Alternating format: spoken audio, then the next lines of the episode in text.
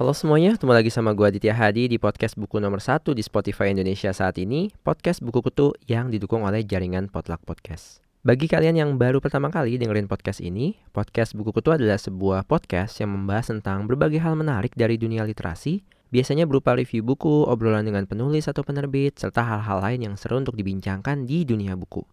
Kalau kalian gak mau ketinggalan informasi terbaru dari dunia literasi, langsung aja follow akun Instagram gue di @podcastbukukutu dan akun Twitter gue di @podcastbuku. Kali ini gue mau membahas sebuah buku fiksi yang berjudul 1Q84 alias 1Q84 karya Haruki Murakami. Buku ini sudah diterjemahkan oleh penerbit KPG, jadi sudah bisa kalian beli dan baca dalam bahasa Indonesia Gue sendiri baca yang versi bahasa Inggris yang dibentuk jadi satu buku yang tebel banget. Itu sekitar 1157 halaman. Wow. Tapi kalau di Indonesia sendiri bukunya diterbitkan dalam tiga jilid yang masing-masing itu sekitar 500-an halaman. Ini sama dengan versi bahasa aslinya yaitu bahasa Jepang yang emang dibagi jadi tiga jilid. Nanti gue akan jelasin kenapa gue lebih suka yang versi satu buku di akhir. Bagi kalian yang belum pernah mendengar atau membaca karya-karyanya Haruki Murakami, dia adalah penulis terkenal asal Jepang, lahir tahun 1949, dan dia telah menulis karya-karya sastra populer kayak Norwegian Wood, Kafka on the Shore, Wind Up Bird Chronicle, dan lain-lain. Nah, buku 1Q84 ini sendiri terbit tahun 2009, dan seperti judulnya, udah kelihatan banget, buku ini terinspirasi dari buku 1984, karya George Orwell. Kalau di buku Orwell itu ceritanya tentang seorang cowok di dunia distopia di mana ada pemerintah yang memantau semua gerak-gerik dan pemikiran warganya. Pemerintahnya itu disebut dengan istilah Big Brother. Sampai itu mempengaruhi dinamika kehidupan, percintaan, prinsip-prinsip yang dipegang oleh sang tokoh utama. Nah, kalau di buku One Q 84 karya Murakami ini menceritakan tentang sepasang cowok cewek yang hidup terpisah sebenarnya, tapi mereka sama-sama masuk ke semacam dunia paralel yang beda banget dengan dunia biasa. Satu yang paling gue ingat adalah di dunia paralel itu bulannya ada dua. Jadi kalau malam ada bulan, kita di dunia biasa tuh bulannya cuma satu. Nah di dunia itu bulannya ada dua. Di dunia itu kemudian tokohnya harus mengungkap misteri, menjawab pertanyaan-pertanyaan yang sedikit menggantung, menghindari sosok aneh yang mencoba memberikan pengaruh dalam hidup mereka. Tapi mungkin kalian jangan bayangin dunia lain tuh dunia yang kayak alam jin atau ada peri-peri enggak. Ini dunianya mirip banget sama dunia nyata tapi kalau kalian tinggal di dalamnya tuh kerasa banget ada bedanya. Nah, buku ini mempunyai dua tokoh utama. Yang pertama adalah seorang cewek yang namanya Aomame dan yang kedua adalah seorang cowok yang namanya Tengo. Mereka tinggal di sekitar Tokyo, Jepang pada tahun 1984. Ya, sama kayak judulnya ya. Gue coba menceritakan Aomame dulu. Aomame adalah seorang perempuan yang berusia hampir 30 tahun, badannya fit, seksi, karena dia juga merupakan instruktur fitness. Tapi dia punya tanda kutip pekerjaan yang cukup tabu dan berbahaya kalau dibincangkan. Nah, suatu hari di tahun 1984, dia harus melakukan pekerjaan tadi, tapi sayangnya dia kejebak macet di jalan tol. Akhirnya dia dapat saran dari supir taksi untuk lewat tangga darurat yang ada di jalan tol layang itu dan lanjut naik kereta.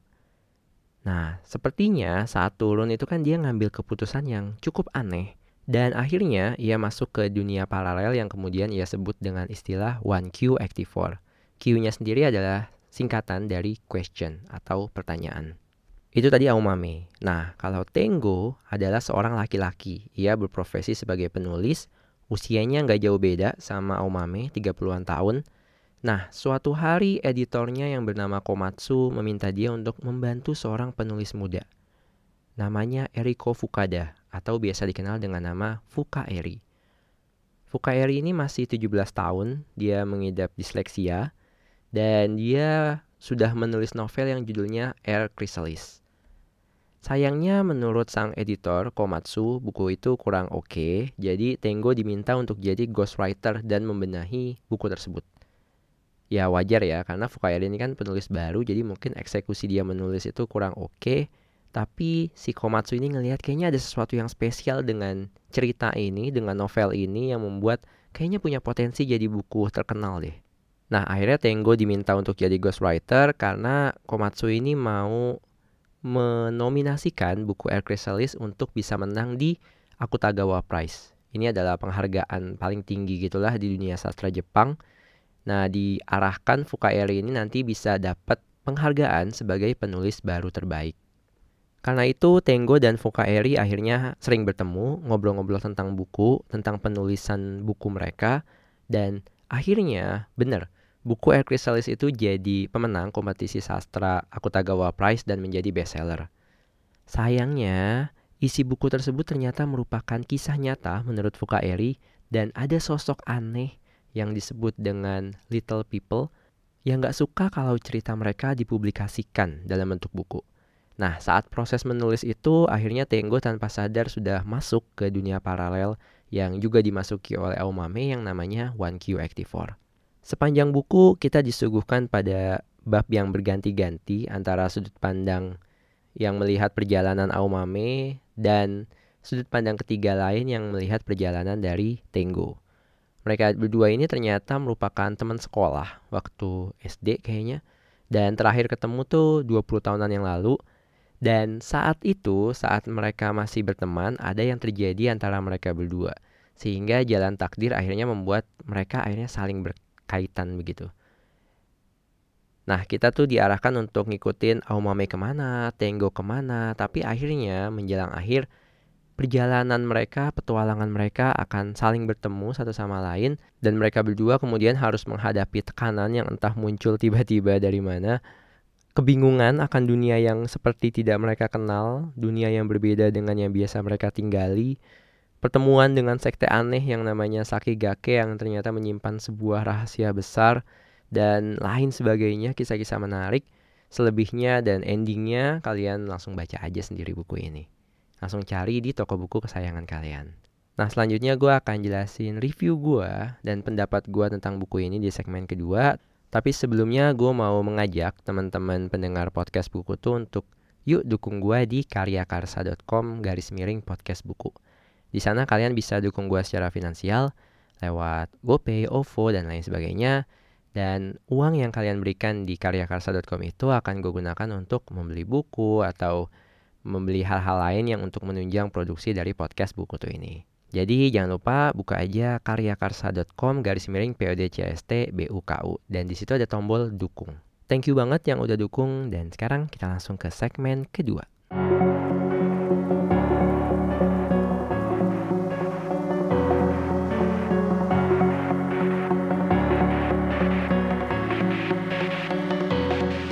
Untuk buku One Q84 karya Haruki Murakami ini gue suka banget. Makanya gue bisa ngasih 5 dari 5 bintang. Buku ini tuh kayak perpaduan berbagai unsur gitu. Kayak ada kisah cintanya, ada misterinya, ada fantasinya, ada penjelasan tentang pencarian diri, ada unsur distopianya. Itu mirip banget sama novel 1984 karya George Orwell. Nah, tapi ada juga hal-hal lain kayak magical realism, ada adegan seks di sini yang dijelaskan secara lugas, ada cerita tentang sekte religius, ada cerita tentang parallel universe dan lain sebagainya yang itu wow, ini kayak gado-gado tapi enak banget yang gue menikmati banget sih buku ini ada beberapa hal yang bikin gue suka sama buku ini. Yang pertama, buku ini punya karakter-karakter yang kuat dan penjelasannya tuh detail banget. Jadi contoh Aomame. Aomame kan cewek yang emang punya pendirian. Tadi dia punya tanda kutip pekerjaan yang kalian nanti baca sendiri pekerjaannya apa yang itu menunjukkan kalau dia tuh punya prinsip yang oke okay banget. Dan penjelasan dari adegan-adegan yang dilalui Aomame itu kayak detail. Yang udah baca mungkin tahu adegan awal di permulaan buku saat Aomame itu lagi kejebak macet di taksi itu dijelasin Oh, taksi itu nyetel radio yang sedang memutar lagu Sinfonietta karya Janacek. Kemudian taksi itu terjebak dalam macet. Taksi itu adalah Toyota Crown Royal Saloon. Argo saat itu 2150 yen. Kemudian supir taksinya bilang, "Please remember, things are not what they seem. There is always, as I said, only one reality." Jadi ini kata-kata yang menjelaskan buku ini tapi ditaruhnya di awal. Dan itu kayak si supir taksinya kayak lenggang aja gitu. Eh inget deh hal-hal yang kamu lihat tuh kadang-kadang nggak yang sebenarnya.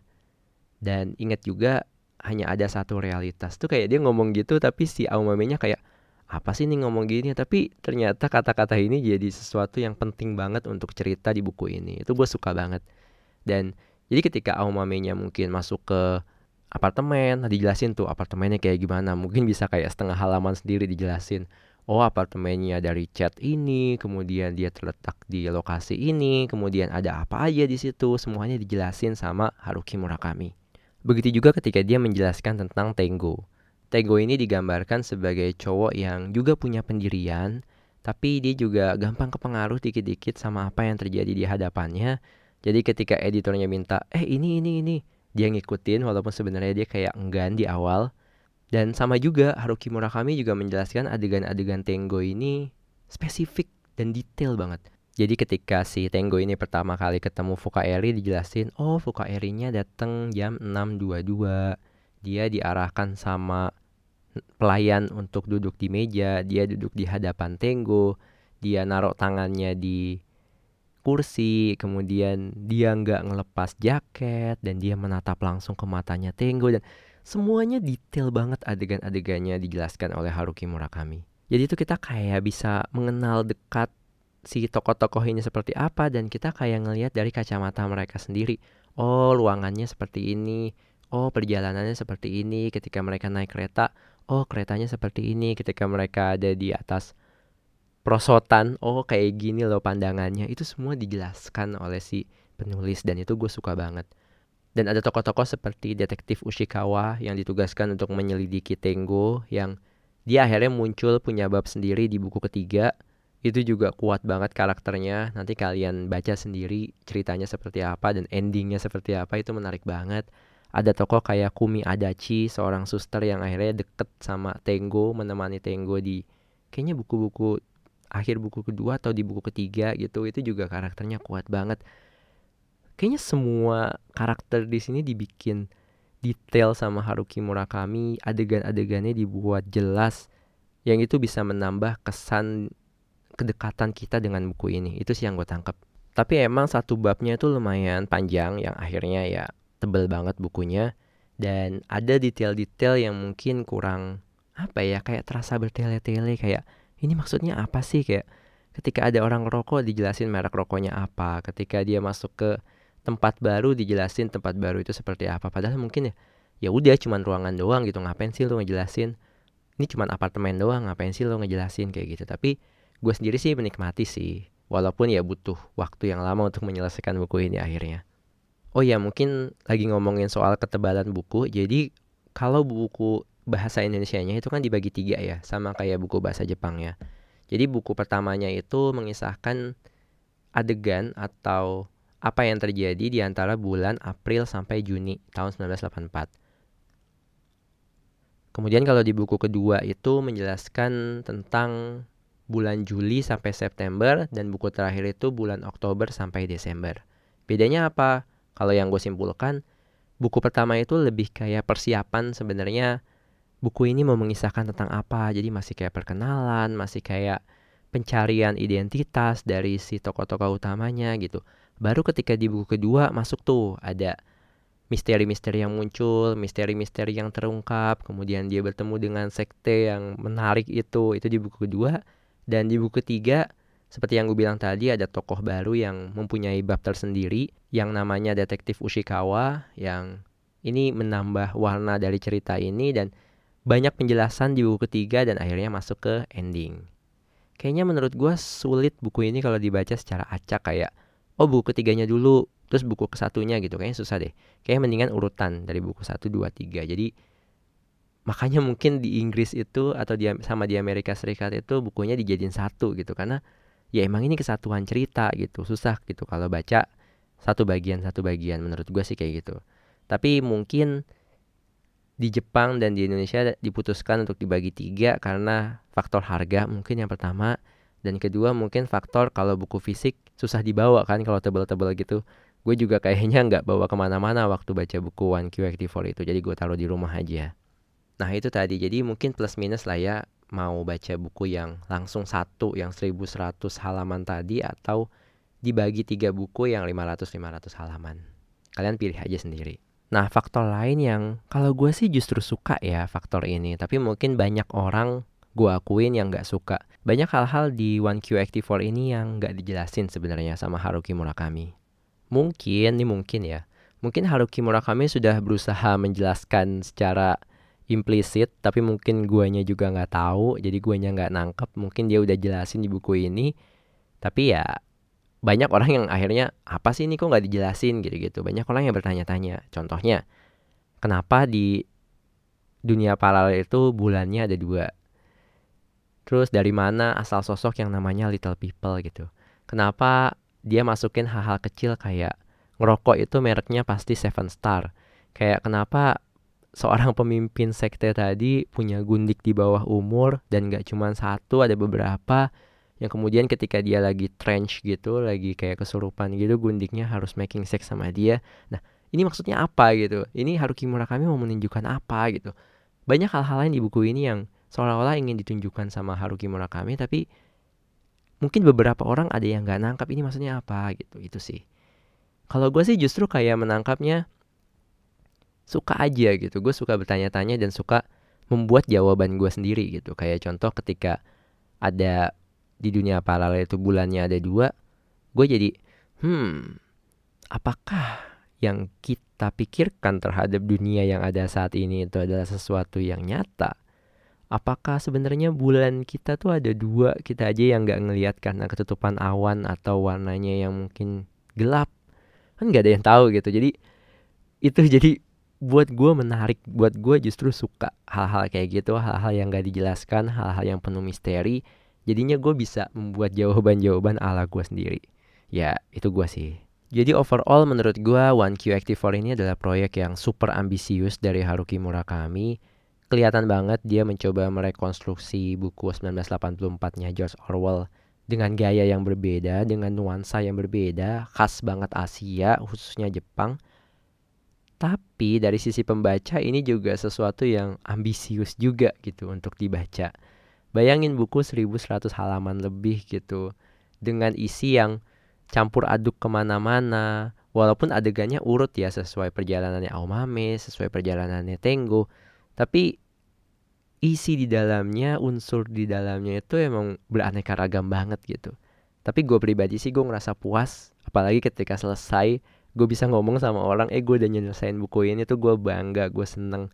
Dan ya emang isinya juga oke okay menurut gue ya I think that's all penjelasan gue tentang buku One Q Active for karya Haruki Murakami. Jadi kalian harus baca sih buku ini. Jadi langsung aja kalau tertarik kalian langsung ke toko buku baik offline maupun online dan cari bukunya. Kayaknya masih banyak sih. Thank you banget buat kalian yang udah dengerin sampai saat ini. Jangan lupa follow podcast ini di Spotify, Google Podcast, dan Apple Podcast. Dan sekarang podcast buku itu juga ada di YouTube. Caranya langsung aja buka kanal Potluck Podcast dan cari konten yang ada judulnya Buku Kutu.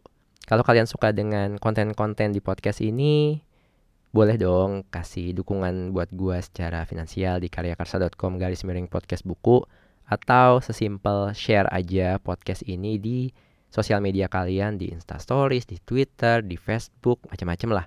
Dan follow juga Instagram gue di @podcastbukutu, Twitter @podcastbuku atau kalau kalian mau ngasih komentar bisa langsung email ke gue di podcastbukutu@gmail.com. Jangan lupa juga buat beri dukungan bagi jaringan Potluck Podcast, caranya follow Instagram at Potluck Podcast, P O D L C K P O D C S T. I think that's all. Thank you for listening. See you and ciao.